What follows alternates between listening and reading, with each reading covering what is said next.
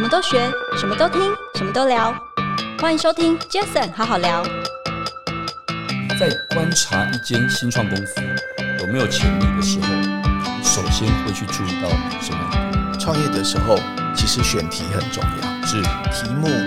是一个非常重要的事情，因为你要做的事情不是只是赚一个吃饱穿暖的而已啦，哈、哦，你要解决一个是大问题，而且可以创造大价值。创新创业是必须要利用科技去抢下大市场，甚至是国际市场的，那没是错另外一个概念啦，啊没错哈。就举例，你要种一棵树，你在花盆里，还是要在一个可以更大肥沃的空地里？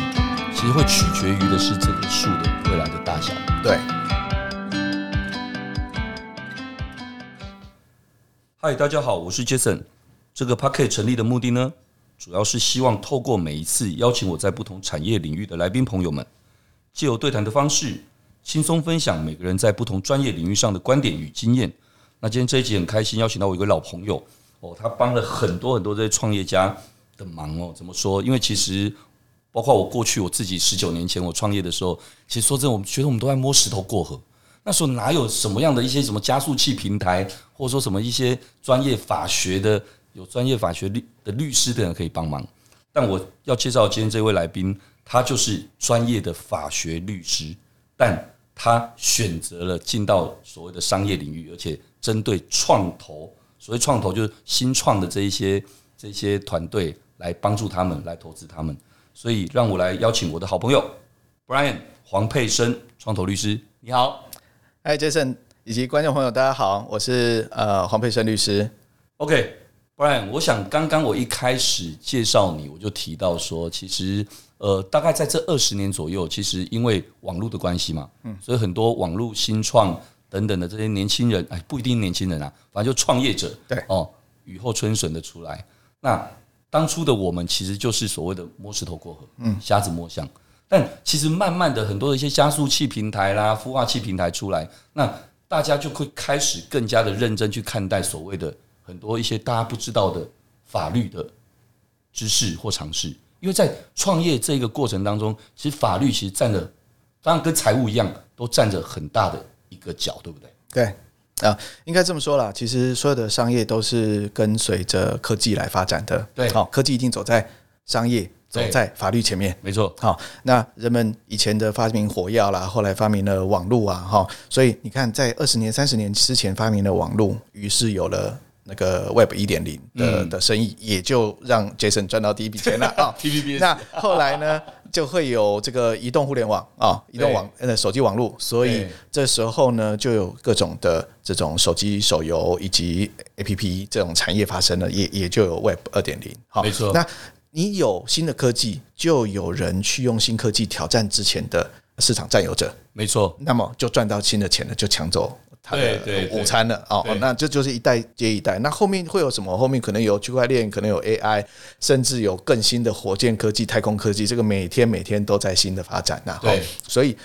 商业必然是跟着科技，法律再去辅助商业啊、哦这就是我做的事情。啊、理解，对，因为毕竟很多东西，就像好中国大陆过去几十年来，大家会常听到一句话，所谓叫做“先试先行”。对为什么叫先试先行？因为你说真正当政者，他也不见得真的就看得懂或知道有些东西怎么样，但他只能所谓先试先行，就是那反正 OK，我先打假装不知道，那你就先做啊，做了我知道什么地方该用法律或用什么制度来规范的时候，我再来做。对啊，所以这法律是不是也是在这里面扮演一个真的很有趣的一个角色？必然的，因为基本上我们至少还是一个民主社会嘛。对，那民主社会的意义就是政府没有规定你不能做的东西，你就可以做才对。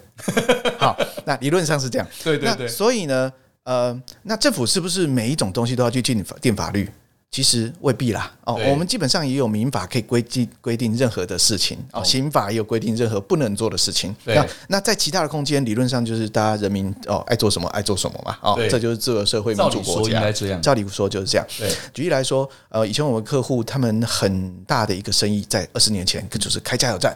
对对对，开加油站，加油站，嗯，加油站一定要开在十字路口，嗯才会被人家看到，才会进去加油，他才会赚钱。 ，OK， OK，那但是加油站呢，嗯，它会有这个储存大量的易燃物质，所以很可能爆炸，所以它就需要经过环评，需要经过住住各周边的各种的一个规定啊、对，那么，所以这个就是加油站的生意，所以有各种的规定出来了。是所以你现在要去开加油站，其实不那么简单的，嗯哦，成本很高哦。对，但是现在大家开出电动车了，诶，诶，电动车你要充电的时候，像像我们开特斯拉，是诶，基本上我们要去充电的时候，也没有在看路边有什么充电站的这个标 示的，所以对，我们都是按了一个荧幕或者是手机，就直导航接就到导航到对该去的地方了嘛。所以它开在山里面，也对我无谓所谓的。对哎、可是开在山里面，那个、那个、那个成本就完全不一样了。对我就不用买那个乡镇市的十字路口的土地来开了，哦 OK，对不对？那可以是第二线道，对对甚至山上的偏远的时候，那这时候成本就低了。哎、这时候你要去做的生意经就完全不一样了，可不可以开？嗯好、那开了之后有多少车流、人流，它的 turnover 跟它的获利率对就完全不一样了。那可是充电这件事情，在一开始的时候还没有那么多人在充的时候，对，可能也不还没发生什么爆炸，或者是说未来的社区环境的影响性的咚时候咚，咚，没有任何的法规啊、慢慢地所以现在你要出现问去题的，话现在你要去开充电站的话，你只要租一块地，然后跟台电签好约，基本上就开了。对，现在的全部的充电站都是这样，所以大家就全部全面的开始开哦。嗯以后政府有法规出来，一定终究会有法规出来的。是，比如说哪一哪一个站起火啦，哦，或者是这个对车撞到了之后整个爆炸了，哦，对那就这开始会有一些大家规范的啦，人民就会 complain 了，没那错政府就要规定出来，那你就要怎么样一个安全距离啊，或者是充电规范啊什么的，这个就会有各种规定。所以科技走在商业里前面，商业后面出现问题的时候，就要有法律来 规定。所以大家每次都骂说，哦，我们在台湾的法律赶不上那科技，那是一定赶不上，本来科技就本来在就就在前面。对好，没错，甚至我们更不希望政府在一开始产业还没有成型呢，就制定定一些法规，把那个产业压掐死了。对对对，啊对不对那有些时候可能本来他连要孵化的机会都没有，就被对压压下去了。所以各种产业当然就是可以赚钱的，嗯，可以获利的，就赶快去做，对想尽办法的去做，赶快对把这个生意做起来。先抢先赢，对， 那后面呢有法规，那再去遵守法规就好啦。啊哦对对对那当然那个法规至少一定有办法去遵守它，否则它那个法规不会出来理解去去理解把大家连根铲除的啦。哈对，所以那那那你就是先站着了，没你就错抢到价值了。 OK，Brian，、那这样子这么说好了，所以我也很好奇哦。那你其实你们在学校念书的时候学法律嘛，应该大家那时候学法律应该都还不见得会开始去像医学院可能还会有分科啊、分专业这个法律在学校的时候应该是通识的学习这些法。那等到出了社会哦，包括你后来这个事务所你创业等等的，其实开始了为什么会去选择进到这个商业领域？还有就是跟大家分享一下你负责的这个商业的这个领域是哪些，或是有些什么这样？先从法律系来说，台湾的法学是啊，大陆法系啊，基本上跟美国的法学院是等到你可能是医学院或者是气管系毕业了之后再去念法律系是不一样的、哦。 OK 美国一律是这样，美国没有大学法律系， OK，都是你念了念完之后才去才去念法律系。 OK 好，那么但是台湾呢，就是你大学就有法律系了，好是，从从民法、刑法各种基础法学开始学，对好，一直到毕业的时候，哎、那我们并不会去分科，呃，像医学院就会去分科，对好，那但是。呃，法律系呢，它真正分科可能会到你研究所的时候才会去选择一个领域去钻研，是好，或者是你真正出来执行法律业务的时候，你才会对某一个产业特别有兴趣，嗯然后才去钻研，所以你会变成专门的，可能是医学法的律师，或者是专门的这个环境保护法的律师，嗯公平交易法的。智慧财产权的，或者是像我是专门处理商业法律的对律师，哦， OK 这就是自己的研究啦。那所以，既然你进到了所谓的这个商业领域，那由刚刚到现在好了，聊蛮多的。其实事实上，你自己会对商业特别特别感兴趣，或特别的投入，嗯，应该是也有一些启蒙或启发吧。原因是因为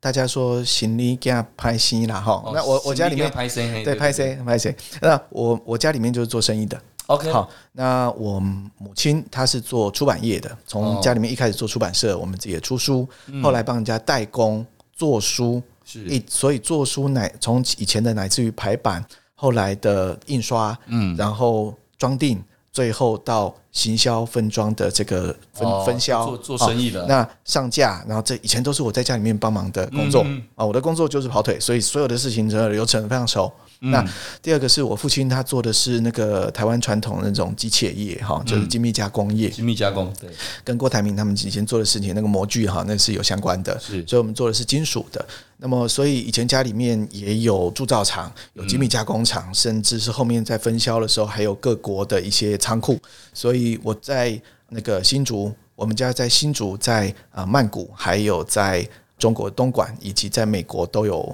分公司啊、那那个时候我也都有去了解这所有的。工业里面的工序跟后面在销售的整个过程呢，那不管你妈妈那一块的出版业，或你爸爸这一块的精密加工业，对你反而都都没有特别去参与，结果你反而去自己去念法律啊。你说继承吗？对啊哦，那其实那时候我父亲的生意的公司也是挺大的嗯啦，哈、曾经也是讨论过要上市上柜的一个嗯呃，但是时机的关系，那时候有遇到金融风暴什么什么的，那呃，再加上我父亲他要退休了，所以那时候我们的选择就是把这个公司卖给卖断给我们的美国客户。哦 OK，所以了解在这个公司过的过程当中，我学到了设立公司，后嗯来经营公司上下游的关系，以及国际贸易行销的部分，嗯还有呃，后来有有创投来投资嘛，是所以我也接受了被投资的过程。 哦，所以其实那个时候你已经有参与的这一些啦，那时候还不是小孩子了，那时候那时候我大学已经毕业了。 OK，啊，然后再来呃，台商去投资大陆的时候，毕竟有用境外公司对、大对陆设计的大陆的外商公司对啊，这些，然后在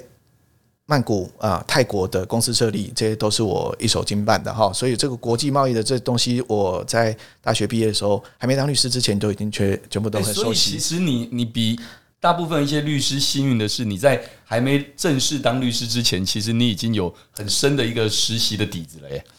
对，呃，有一些蛮好的经验啦，哈，对这是可能一般人没有的哈。那后来我们整个公司也被美商并购了嘛，哈、所以整个并购的流程跟在并购之前我们走的上市柜流程，其实我在家里面的公司里面全部都执行过了，而且是我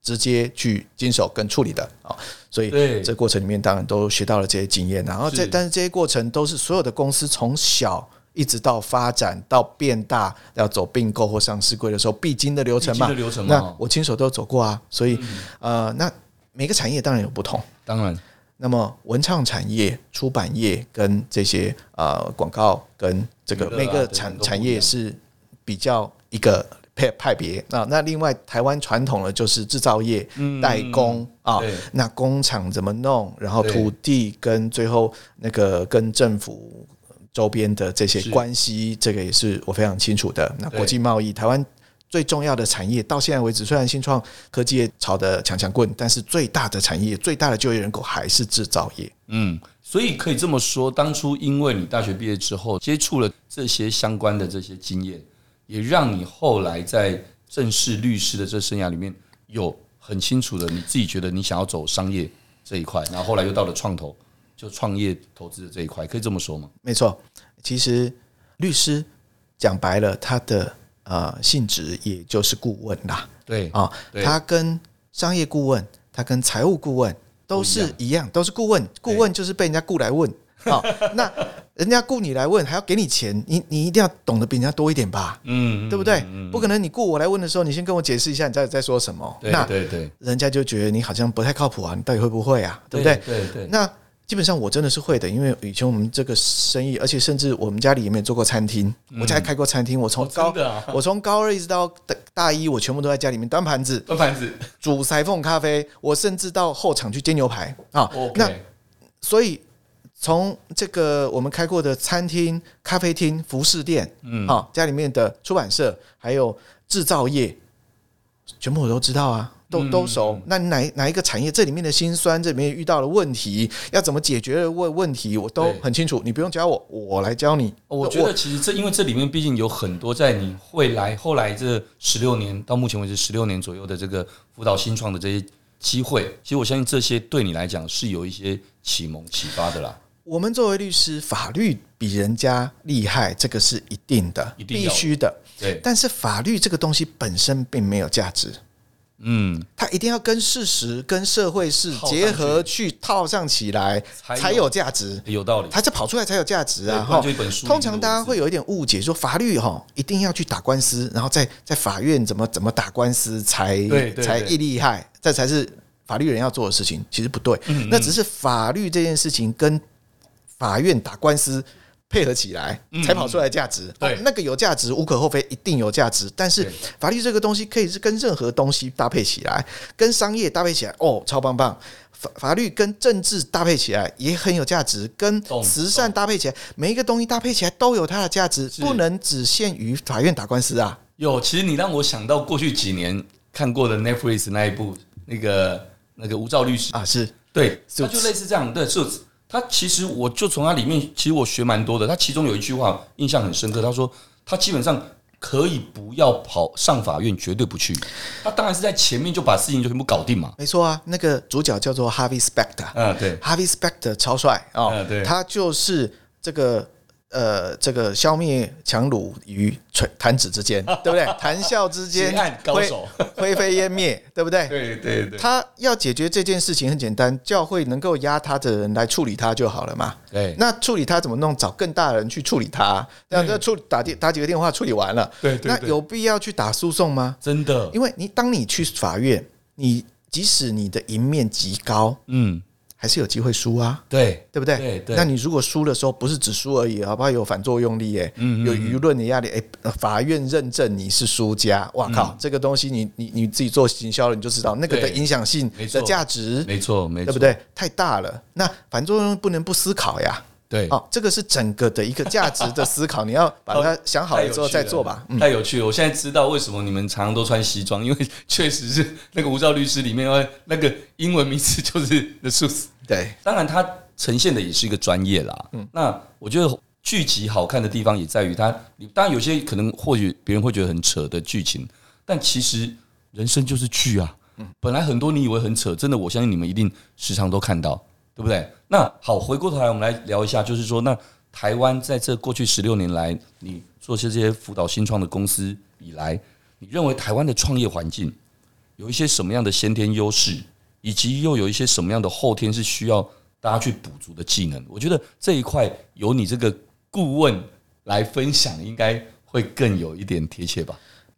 台湾的这个创业环境哈，其实我是一手哈，或者是说一路看着它成长跟优化的啦。嗯哈，我们不能大概我们不能否认它一定有变化，也也一定变好，对不对？那但是在二十年前一定是不好的啊、嗯那时候是什么时候？如果我们把台湾的创业环境比较用呃新创的角度开始算的话，比较是呃西元大概二零六零七那时候，Jamie 他回来创了之 a 前 b o r 那 s 时候那差不个多时候对对当对做对开始的阶段的差不时多候，到现在也大概二十年了哈。差不多那那个时候的第一阶段，就是因为那个网 bubble.com 的那嗯个时代，西元两千年那个时候的开始嘛哈。对所以我们说科技引领商业，就是那个时候有这个对 Web 对一点零对的时候有一波创业。你可以看到那个时候的创业，大部分都在做电商，嗯，对不对？一开始做电商，学 Amazon，学美国的那些东西。后来你会对发现，哎，大家开始做 B to C，嗯，好，所以各种平台都跑出来，学美国，对不对？对对对，但是你后来发现，其实台湾真正做电商或做 B to C 的，真的也没有办法长太大。嗯，那是因为台湾这个土地就比较小，人口就内比需较的问少，题吧？就好像你把一个树种在花盆里，它其实不可能长太高啦。对，啊，因为土地有限嘛，哦，对所以它也长不到多大，除非你就要要把你的根伸到别的国家去开嗯始才会才有变大嘛。可能对但你出去的时候，马上就是另一套思维了。你的网站做的跟人家不一样，你的资金不够去再做第二个，你里面设计的理念是台湾人喜欢的东西，不是美国的东西。因对为你去对看对大陆人做的网站、日本人做的网、台湾人做的网，跟美国人做的网站就是长不就一样绝对长得不一样。对所以你的网站到美国人去用，别美国人觉得你怪，对里面的对逻辑怪，所以他一定不会要用。对那对对再来，你就算在台湾做到第一名，你到美国去的时候，你这个是什么产品？我们还第一次听到，所以你跟其他的新创没有不同啊。嗯所以那个时候大家就 B to C 也没办法发展的很好，嗯但是你可以看到最近台湾的新创大部分都开始改做 B to B，嗯，好对，B to B、B to B to C，好，其实这个是一个很好的 model，因为台湾既有有史以来的产业大部分都是 B to B，是为什么？台湾做制造业嘛，对做代工嘛，对，代工就是一个传统的科技里面的 B to B 呀、没错，对那啊或那你如果再透过经销商，你可以卖到消费者，就是 B to B to C，OK、的，是对不对？所以这个是比较符合台湾的商业模式，然后嗯去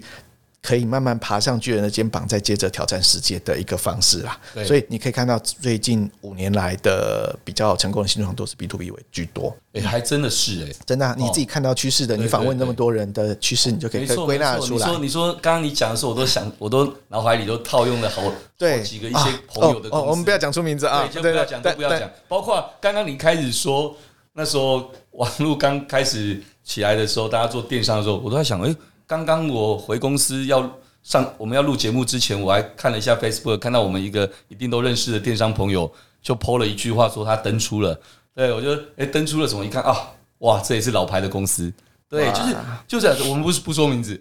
就是就你就觉得、哎有趣，这真的就是二十年来的很多的这些变化就是这样子过来的。所以创业的时候，其实选题很重要，是题目是一个非常重要的事情，因为你要做的事情不是只是赚一个吃饱穿暖的而已啦，哈，你要解决一个是大问题，而且可以创造大价值。你用新的科技可以解决这件事情的话，你就抢下一整个市场，那对一整个市场势必非常有价值。那这个价值很大的时候，别人就会想要参与杯羹，别人就会来投资你。对对，那么你就可以用他的钱去想下这个市场，嗯嗯、哦，这就是科技新创的一个本质啦。它不是做小生意，是做大生意。嗯懂。那不然我问你哦，那如果这么说的话，你自己身为这样所谓的自诩自己创投律师这样的一个角色，你在观察一间新创公司有没有潜力的时候，你首先会去注意到什么样的特点？嗯、首先选题目还是很重要。我刚刚说的嘛，选题目如果它的题目呢天生就比较呃长不大的话，嗯嗯，那就呃比较比较适合他自己赚，是，好、哦，他就了解比较不适合被人家投资。或者是在资本市场需要做到什么 IPO 等等这些，就可能不需要了。嗯，对，所以以终为始来看啦，哈、嗯它如果最终可以很大，那么别人才会想要投资。是所以从投资的层面来说，当然是先看这个题目，嗯啊、啊，当然啊，新创只是众多商业中的一环，对好对每对一没个错创业都是有价值的，是，但是你是不是创新创业，那是另外一件事情。嗯你你今天开一家面店好不好？非常好，像我的这个客户，我的好朋友，像呃战记麻辣锅，嗯，像猫下去，他们也是非常好赚 啊、我不要说哦赚多多好赚了、但是很好赚啊、那么好赚，你开一个餐厅非常好啊，对不对？但是呢，创新创业是必须要利用科技去抢下大市场，甚至是国际市场的，那没是错另外一个概念了没错哦对所以呃，一个自己赚的很吃得很饱，那非常好；另外一个也是可以做了很大的生意，解决一个大问题，然后也另外有创造新的价值，那是不同的事情。了解，我想除了你刚刚说的，其实你刚刚的切入点，其实真的就是以终为始了嗯哦，就真的是先以这个题目，因为这个题目的大小或这题目能够未来规模化的大小，它会决定你现在究竟你未来到底是要过什么样的生活方式。对，所以自己要创业的话，无论你今天要创的是一般的创业，嗯，还是创新创业哦，其实这不是一个黑白问题，而是一个光谱的两端啦。是有的人做的是最小的、最简单的、成本最低的一个赚吃到饱的一个对 一般生意，另外一个是做超大的，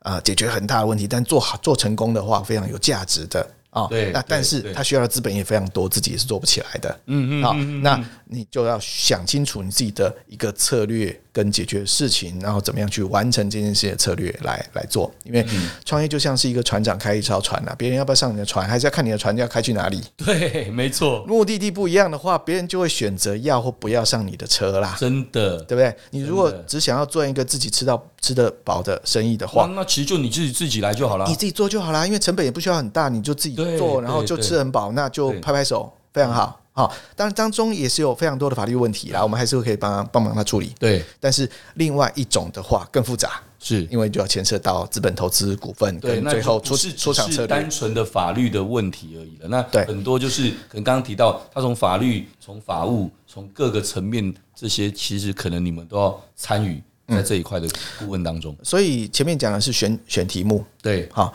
那第二个部分就是人，人非常重要，对，哦毕竟他是开船的嗯人船是长。真的非常重要，对对，对呃，我们都说新创投人，最重要就是投人。真的你想想看，那么多独角兽的题目，为什么一个 Uber 共享单车，有的人就可以做成独角兽，有的人就做到倒掉？那就是执行力的问题，那是一个人的问题。人对了，什么都对，他会执行的话，你其实交给他一个。你听起来觉得很扯很烂的题目，他还嗯他是可以也把可它以做把它的做起来啊。哦，我们共同认识的很多朋友都觉得啊，这题目真的是有够烂的，结果他可以做成这样子，对对对哦，真是太厉害了。对对，那呃，你看 Elon Musk，他他常常就会自己乱跳一些其他的东西，但是他还是会做起来。哦我们不要讲这么传奇的了哈，嗯但是其实人投资人最重要还是要看。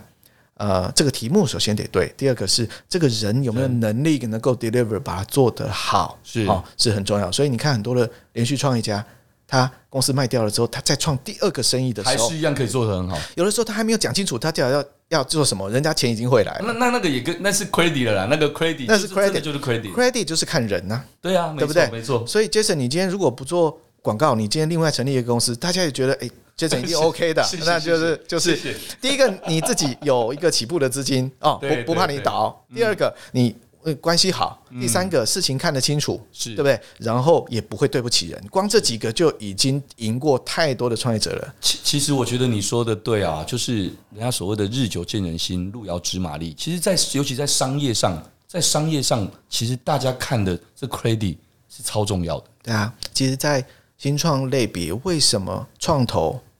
他们愿意把几百万美金，嗯，放到你公司去当你小股东？是，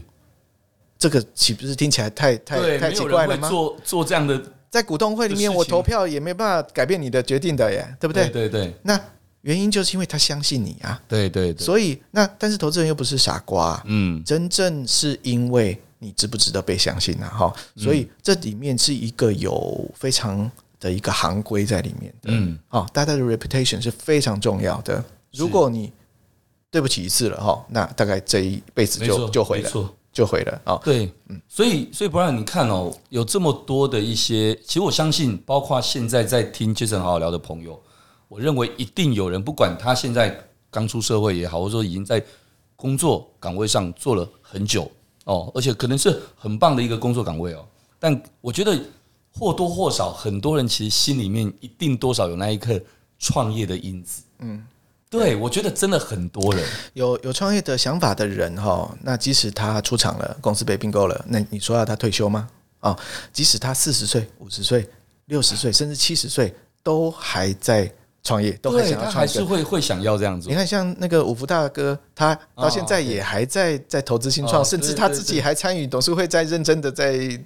对，投对资嘛。哦对对对，这个就是呃，创业的因子在那个呃有这个性格的人就会继续做啦。对，但好，那这样来了，我们总要让我们的假设听众朋友你自己本身刚好现在就有这一些想法。那刚刚前面聊的一些东西，其实、诶我觉得很重要哦。哦，第一个题目对吧？嗯，哦，以终为始，才知道你是要做大做小，你要一群人做还是你自己做？对对不对？第二个，你自己，你自己或你的团队这个 credit。哦，这个你你要怎么去累积？你要怎么去让人家能够认同你、相信你？我觉得这这两个，那再来，我觉得还是有一个，就是可能跟这还是有相关联的，就是人为什么那个一定是这人的想法嘛？对对，那所以创业家你自己要成为一个创业家，你有你要创业之前，你有什么样的基础或一些观念，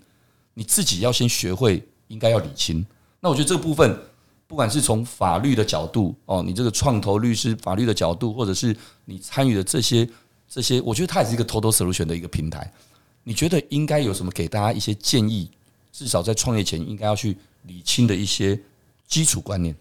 我通常在协助创业者的时候，有一些我基本的一个做法。嗯，SOP 吗？ SOP 可以这 么说啊，当然做律师跟做那个这个投资人是不一样的是角度啦。哈、嗯那我基本上个人投资的比较少啊，但是呢，我们毕竟不是专业投资人，有非常多钱啦。哦是，我们了不起有一点个人的私房钱或者是积蓄我跟啊， Brian 我们就有一起一起投有一资个。对，哎、对， 那也是我们共同看好的一个未来的一个题趋目势的题目。对题目好，题目对。对那呃，所以我们就算有有一点一点点的一个起步资金来帮忙他们哈，但是这个不是我主要做的事情。我要讲的是，做律师的话，我们不管是什么公司，不管是什么对个人，或者是他做的是商业，他做的是什么商业，他是传统的制造业，他开的是餐厅，或者是他做的事情是他自己的置业，有的时候是不一定想赚钱的哦。对那都是可以帮忙的。做律师来说，我们一定有一些商业思维可以帮忙他。对对对，因为一个能够活动的商业模式，哈，是让这整个整件事，不管它是成立公司还是个人，哈对，都是它有价值的东西。它会有那更大的活化了。才有办法转动啦，哈对，对正向转动。那但是作为一个创新创业的时候，它有一些既定的一定要做到的事情，对，好，所以创业者你必须要先理解这件事情。举例来说，就是刚刚我们讲的选题这件事情，你必须要瞄准的是一个有大价值的事情啊没。错如果你瞄准的是一个非常小的市场，那么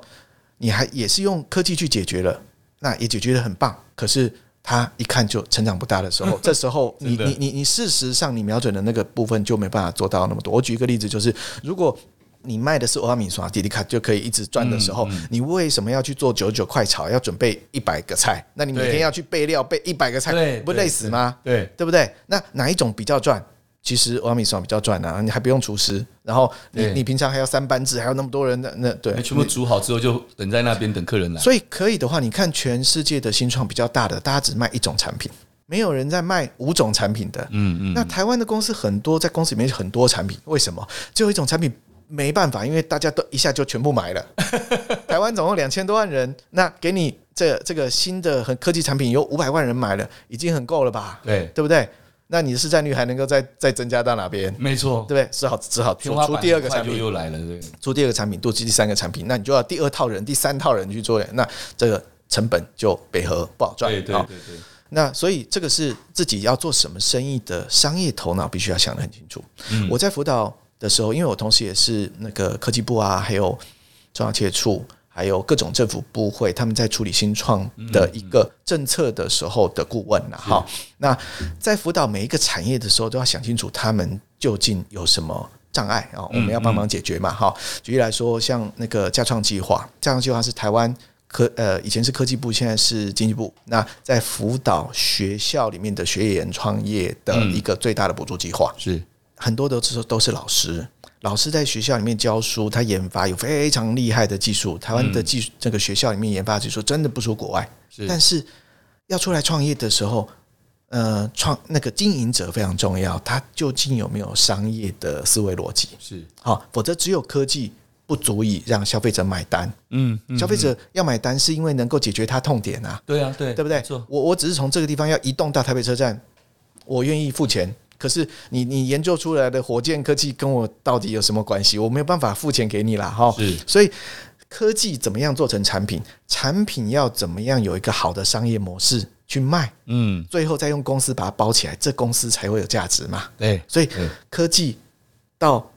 有价值的公司中间还有几个阶段要把它完成哈是。那很多人都觉得我研发好了就一定公司就会成功，那是那未必啊非常未必的那哈未必啊。因为有很多的成功的公司，它用的是二流技术，嗯但是二流技术比较便宜啊，嗯，那那就可以。消费那个产品就比较好卖啊，是那后面的商业模式也做得比较好，它是用订阅制的，还是卖硬体赚软体，卖硬体赚耗材，对，它就赚很多钱了，对它不需要用到最高科技的技术， 对对，所以公司还是比较有价值。对所以我们创业重点是在搞公司价值，对而不是在搞研发啊。是所以这件事情要把它认认清哦，楚，这理清很重要，非常重要，因为你做的是生意，不是研发。没错，好，没所错以。这个创业者有一些商业逻辑要一开始就想清楚会比较好。嗯，所以好，我们刚刚聊到那边，呃，理清了这件事情，也有了这些观念之后，当然因为时间关系，最后我想跟 Brian 聊一个话题，就是其实越来越多的台商选择东进美美国对对不对？那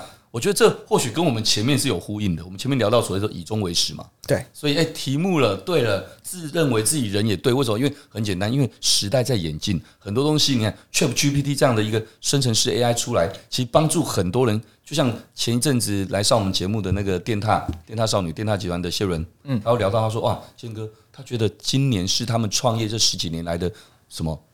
reset 的一年。 OK 因为它所累积的这些媒体、社群跟数据，其实在这个生成式 AI 的时代来临的时候，它像坐着火箭带它冲， OK，因为它它的底有了，它有第一方数据，所以一旦有这个技术出来的时候，没有人在比赛谁写扣多厉害了。对，因为不用了，因为只要这个，你就像你只要有一个机器很厉害，你把这个猪肉丢进去，出来就是最厉害的香肠。嗯，它就是一个火箭带着它冲了。哦，所以一样的，在这个时代，会不会也因为这样，越来越多的台商开始选择刚提到的美国？是不是也因为跟刚说的以终为始啊，我想要更大或等等？如果是的话，那这对台湾创业的发展机会，你认为会有什么改变？呃，非常棒，因为啊、呃美国的这个趋势哈，也是我观察到的一个很有价值的一嗯个大趋势。那呃，可以这样想吧，我们台湾在四十年前啊、第一批的赚到钱的人，嗯，就是一卡皮箱走天下。其实哎他对走的天下就是美国啦，大部分人就是去美国。对，我我父亲也是这样子，他就到美国去做国际贸易了，后来开始接到一些订单的时候，回来台湾做、哦，OK 做制造的。了解。那做这件事情的非常多的人，无论你是卖电风扇的、卖卖这个雨伞的啊、嗯卖鞋子的，太多了，我们都可以听到这种很多的成功故事。是，但是中间你会发现，好像没有什么太多美国的成功故事出现了，消失嗯了，取而代之的都是中国大陆的台商的成功故事。哦，过去这十年二十年，嗯对对，对为什么？那是因为中国大陆就在旁边，不管你英文好不好，我干嘛要跑美国那么远那么累？对离乡背景，我在成本比较低，对我在上海，在东莞，我随时一班飞机马上就回家了， 对不对？对对所以大家都取而代之去中国做。是，对，那这件事情呢，最近发生了一个重大的一个转捩点来啊、听听我认看为交叉点，原因在于中国跟美国不好了，台湾哦跟中国也不太好了。中美的这个红利哦， 对，那它不好的原因是因为呃，国际他们就是两个大国嘛，那美国终究要选择一个这个假想敌的，他对就选择了美那个中国啊对。那么再加上美国的政治或者什么的关系呢，他们就呃，这个对川普呢就选择了一个人来打哦，那对就就就吵起来了是。那吵起来的之后，对中台湾倒是渔翁得利了。嗯，好，因为以前的制造业大家都会去中国，台湾的制造业代工，哎，好像就没有那么优先考量了。是，对不对？但是呢，现在美国尤其是政府明令三升五三升五令的很多的有关晶片、哦战略性原料跟一些产品，你就不准用中国的产品的对时候，对对那么相关的是影响是非常大的。是，好，那他们就会反过来说，那全世界除了中国之外，还有什么人帮他可以又又代工又便宜又好又稳值又稳定又不会违约？对，台湾人呐、对不对？你要去找东南亚的吗有道？理还是要找日本人呢？有对道不对理？哎对日本人很难合作啊、哦东南亚好像不太靠谱嗯啊、哦嗯不一定会这个没有，至少没有台台湾湾人人靠谱有这个优势。啦啊对，台湾人的优势又又凸显出来了。嗯好，所以台湾的优势出来，所以这个叫做地缘政治哈、对对那没错那这个隔邻居失火，我得意啊、嗯那么台湾跟中国又嗯、台湾台商很多在中国还是发展的非常好的，是，但是会变成全世界变成两个，一个趋势就是中国跟世界的其他国家，嗯，是不同的世界。好，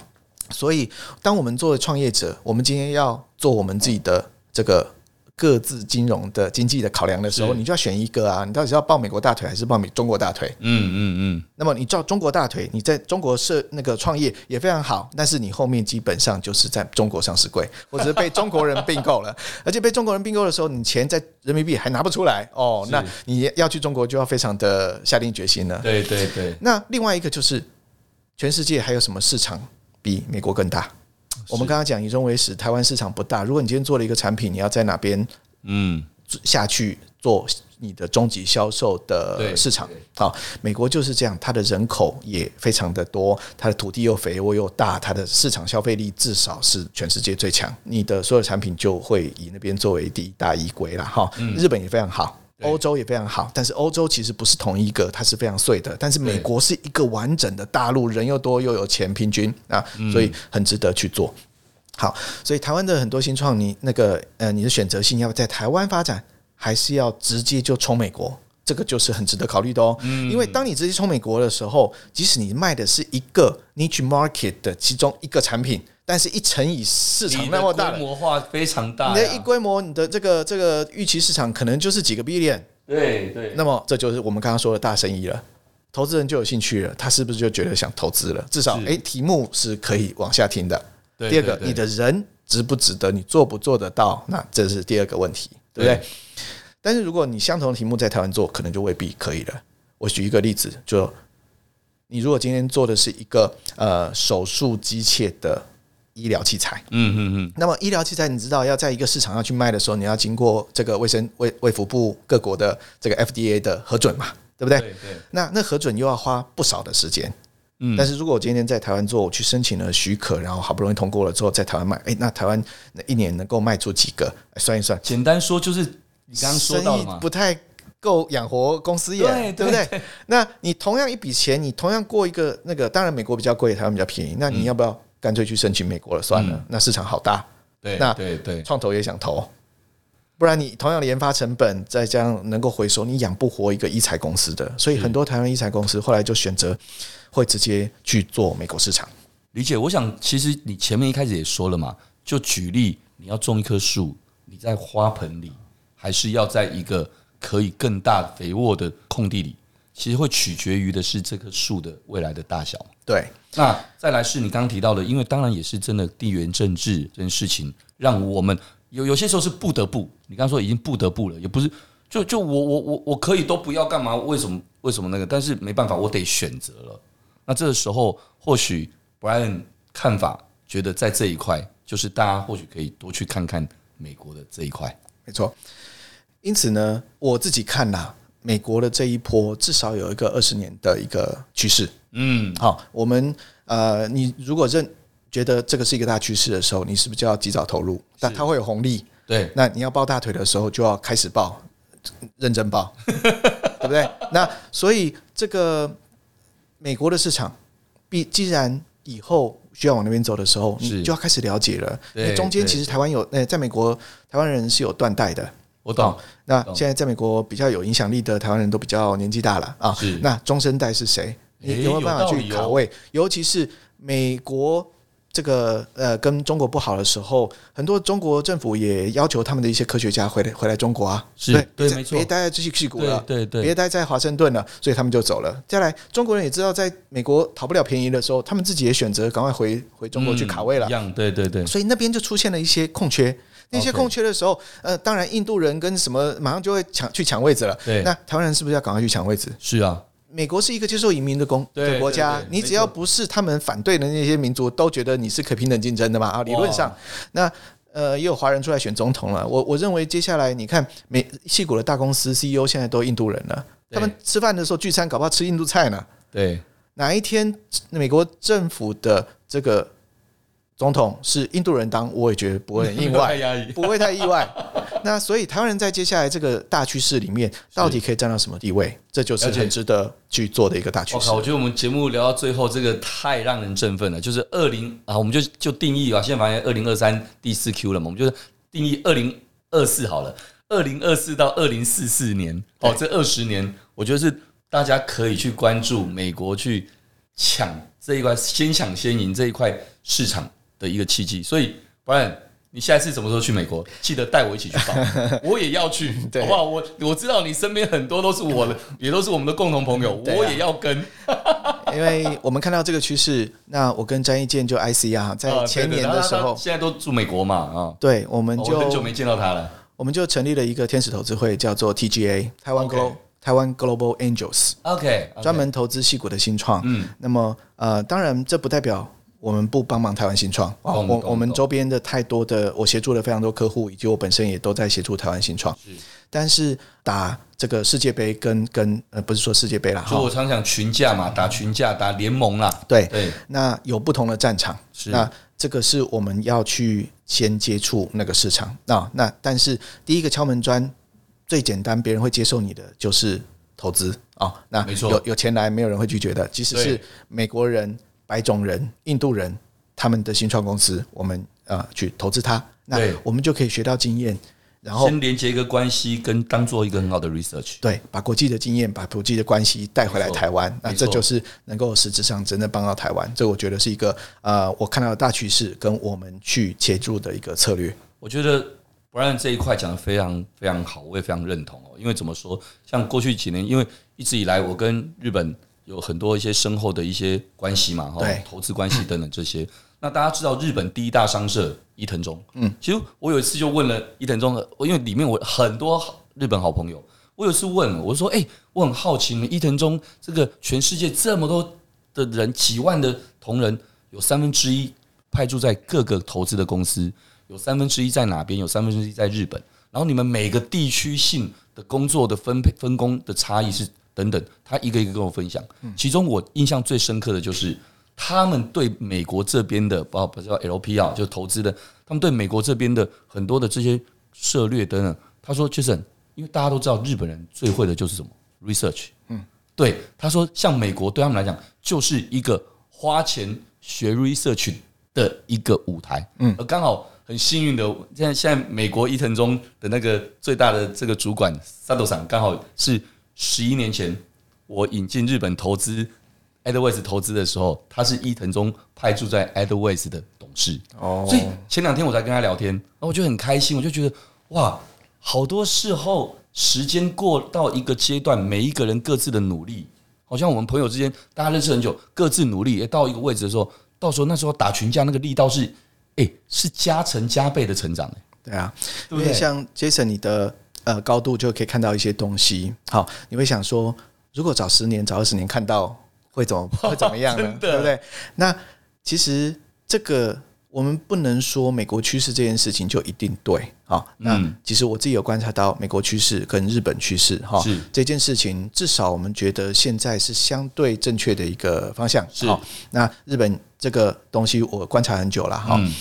日本人动作慢。嗯，但是它这种巨大的轮子一开始转了之后就不会停。哦对，你有没有观察到这两年日本的投资新创的钱开始慢慢的增加，没而且错一开始没错增加的时候是那个的的是巨大的，没错，好，速度也不会停下来，所以这是也是一个非常好的一个趋势。对，嗯，我想，所以刚刚说了哦，各位，我们就来看看二零二四到二零四四， 我们来期待着。而且，我觉得这一期节目对我来讲也是有很大的启发，因为为什么？因为说真的，我自己也在思考，诶，除了台湾，还有这个所谓的日本哦，当然东南亚是大家讲了很久了啦，但我觉得美国这一块有了这样子一个这么好的一个，现在刚说到的一些天时、地利跟人和，未来可以怎么样？我们大家拭目以待。好不好？OK，因为今天时间的关系，非常谢谢大家的收听，也谢谢今天的来宾，我们的创投律师黄佩生，我的好朋友，Right Brian，Brian，谢谢你。谢谢 Jason，谢谢听众， OK，各位，如果您喜欢这期节目，也欢迎大家到 Apple Podcast 留下您的五星评论。先生好好聊，我们下次再见喽，谢谢，拜拜。拜拜。我靠，你看，我们聊一聊。